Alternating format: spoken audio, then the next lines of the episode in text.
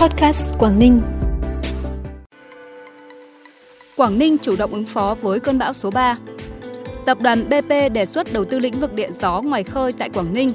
Cục thuế tỉnh triển khai chính sách thuế và đối thoại với doanh nghiệp là những tin tức đáng chú ý sẽ có trong bản tin podcast tối nay 25 tháng 8. Sau đây là nội dung chi tiết.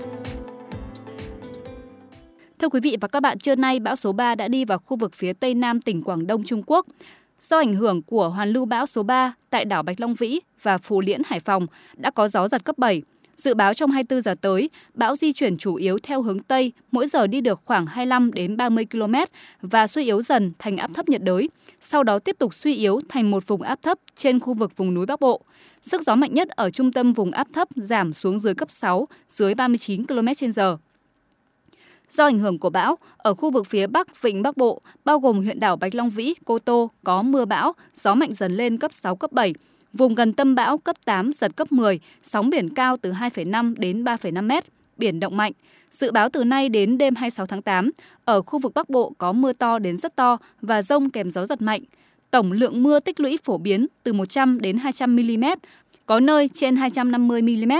Đêm nay và ngày mai, tỉnh Quảng Ninh chịu ảnh hưởng của hoàn lưu bão số 3 sau suy yếu thành áp thấp nhiệt đới và vùng thấp. Thời tiết các khu vực trong tỉnh phổ biến nhiều mây, có mưa vừa, mưa to đến rất to. Do ảnh hưởng của cơn bão số 3, Ban Chỉ huy Phòng chống thiên tai tìm kiếm cứu nạn và Phòng thủ quân sự tỉnh Quảng Ninh thông báo ngừng cấp phép các phương tiện thủy ra khơi, tạm ngừng cấp phép cho các phương tiện du lịch biển lưu trú qua đêm tại các điểm du lịch trên biển. Thời gian tạm ngừng bắt đầu từ 12 giờ ngày 25 tháng 8 năm 2022, thời điểm dỡ lệnh tạm ngừng khi có tin cuối cùng về cơn bão số 3. Chuẩn bị các phương án phòng tránh bão số 3, ứng phó mưa lớn, lực lượng chức năng tỉnh Quảng Ninh đã thông tin về bão số 3 cho 398 tàu du lịch, 98 tàu vận chuyển khách tuyến đảo, 6.250 tàu cá sẵn sàng về nơi neo đậu khi có lệnh. Chủ 14.500 ô lồng nuôi trồng thủy sản đã được thông tin về bão để chủ động triển khai các biện pháp đảm bảo an toàn với gió mạnh trên biển. Hiện Quảng Ninh có khoảng 3.600 du khách, trong đó 1.500 khách trên các đảo đều đã được thông tin về cơn bão.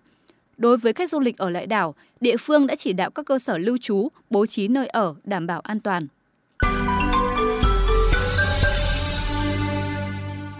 Bản tin tiếp tục với những thông tin đáng chú ý khác. Ngày hôm nay, đồng chí Nguyễn Tường Văn, Chủ tịch Ủy ban Nhân dân tỉnh, làm việc với Tập đoàn BP Anh Quốc và Công ty Cổ phần Tập đoàn Sovico Việt Nam đến tìm hiểu cơ hội đầu tư tại Quảng Ninh trong lĩnh vực điện gió ngoài khơi. Tại buổi làm việc, Tập đoàn BP và Công ty Cổ phần Tập đoàn Sovico đề xuất đầu tư một số dự án điện gió ngoài khơi tại tỉnh Quảng Ninh. Công suất dự án ước tính khoảng 3 gigawatt và sản lượng năng lượng dự kiến phát trên lưới điện miền Bắc trong khoảng từ 8 đến 10 terawatt một năm. Dự án sẽ được phát triển theo từng giai đoạn đầu từ năm 2027 đến năm 2030 với công suất 500 MW, giai đoạn 2, giai đoạn 3 với tổng công suất 2,5 GW từ năm 2030 đến năm 2035. Đồng chí Chủ tịch Ủy ban Nhân dân tỉnh Quảng Ninh đánh giá cao ý tưởng đề xuất của Tập đoàn BP và Công ty Cổ phần Tập đoàn Sovico và yêu cầu các sở ngành liên quan phối hợp, đồng hành cùng nhà đầu tư để thúc đẩy các ý tưởng trở thành những đề xuất, dự án cụ thể trong thời gian tới. Thông tin tại Hội nghị trực tuyến toàn quốc tổng kết 10 năm thực hiện chỉ thị 16 ngày 8 tháng 5 năm 2022 của Ban Bí thư Trung ương Đảng khóa 11 về tăng cường sự lãnh đạo của Đảng đối với công tác đưa người lao động và chuyên gia Việt Nam đi làm việc ở nước ngoài, được tổ chức vào sáng nay cho biết, trong giai đoạn 2013-2022, tỉnh Quảng Ninh có một chuyên gia được cử đi làm việc tại nước ngoài, trên 4.200 người lao động đi làm việc có thời hạn ở nước ngoài theo hợp đồng lao động có thời hạn thông qua Trung tâm Lao động ngoài nước, Bộ Lao động Thương binh và Xã hội và các công ty doanh nghiệp có chức năng thực hiện cung cấp dịch vụ, môi giới xuất khẩu lao động. Sáng nay, Cục Thuế tỉnh tổ chức hội nghị triển khai chính sách thuế và đối thoại với doanh nghiệp năm 2022 với sự tham gia của trên 300 doanh nghiệp. Tại hội nghị, đại diện Cục Thuế tỉnh đã phổ biến các chính sách thuế mới và chính sách miễn giảm thuế, gia hạn thời hạn nộp thuế, giải đáp những vướng mắc thường gặp về hóa đơn, chứng từ điện tử, hướng dẫn kê khai thuế, phân bổ thuế giá trị gia tăng, thuế thu nhập doanh nghiệp, thu nhập cá nhân. Cũng tại hội nghị, đại diện Cục Thuế đã giải đáp những vướng mắc của doanh nghiệp trực tiếp tại hội nghị về một số vấn đề như cách đăng ký e-tax mobile, xử lý hóa đơn điện tử sai sót, miễn giảm thuế thu nhập doanh nghiệp, giảm thuế giá trị gia tăng. Cũng trong sáng nay, Sở Nông nghiệp và Phát triển Nông thôn tổ chức lễ kỷ niệm 30 năm ngày thành lập Chi cục Thủy sản tỉnh Quảng Ninh. Trong 30 năm qua, theo định hướng của tỉnh, Chi cục Thủy sản tỉnh Quảng Ninh đã tổ chức triển khai đồng bộ các giải pháp để phát triển lĩnh vực thủy sản của tỉnh một cách bền vững và nhiều đột phá. Cơ cấu thủy sản Quảng Ninh được định hướng rõ là tăng nuôi trồng thủy sản, giảm khai thác thủy sản, tăng nuôi công nghiệp, tăng khai thác xa bờ, giảm khai thác gần bờ.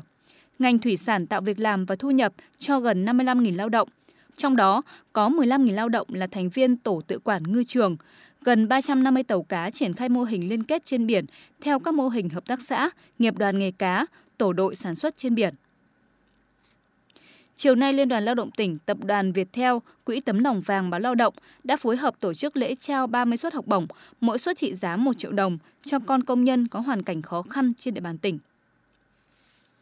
Đội Cảnh sát Giao thông số 1, Phòng Cảnh sát Giao thông Công an tỉnh Quảng Ninh cho biết, khoảng 9 giờ sáng nay, tại km 83+500 quốc lộ 18, đoạn qua phường Trưng Vương, thành phố Uông Bí, tỉnh Quảng Ninh, xảy ra vụ tai nạn giao thông giữa một xe mô tô điều khiển hướng từ Hạ Long Uông Bí với xe ô tô tải đi cùng chiều phía sau. Vụ tai nạn khiến người điều khiển xe mô tô tử vong tại hiện trường, hai phương tiện đều hư hỏng. Thông tin vừa rồi đã khép lại bản tin podcast Quảng Ninh hôm nay. Cảm ơn quý vị và các bạn đã quan tâm đón nghe. Xin kính chào tạm biệt và hẹn gặp lại.